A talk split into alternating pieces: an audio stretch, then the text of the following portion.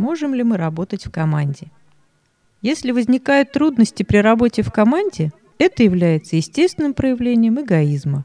А эгоизм – это ключевое препятствие во внутренней работе каждого человека. Тот, кто не умеет жить вместе с другими людьми, точно так же не умеет жить самим собой. Того, чего ты не можешь достичь другими, ты не сможешь достичь и для самого себя.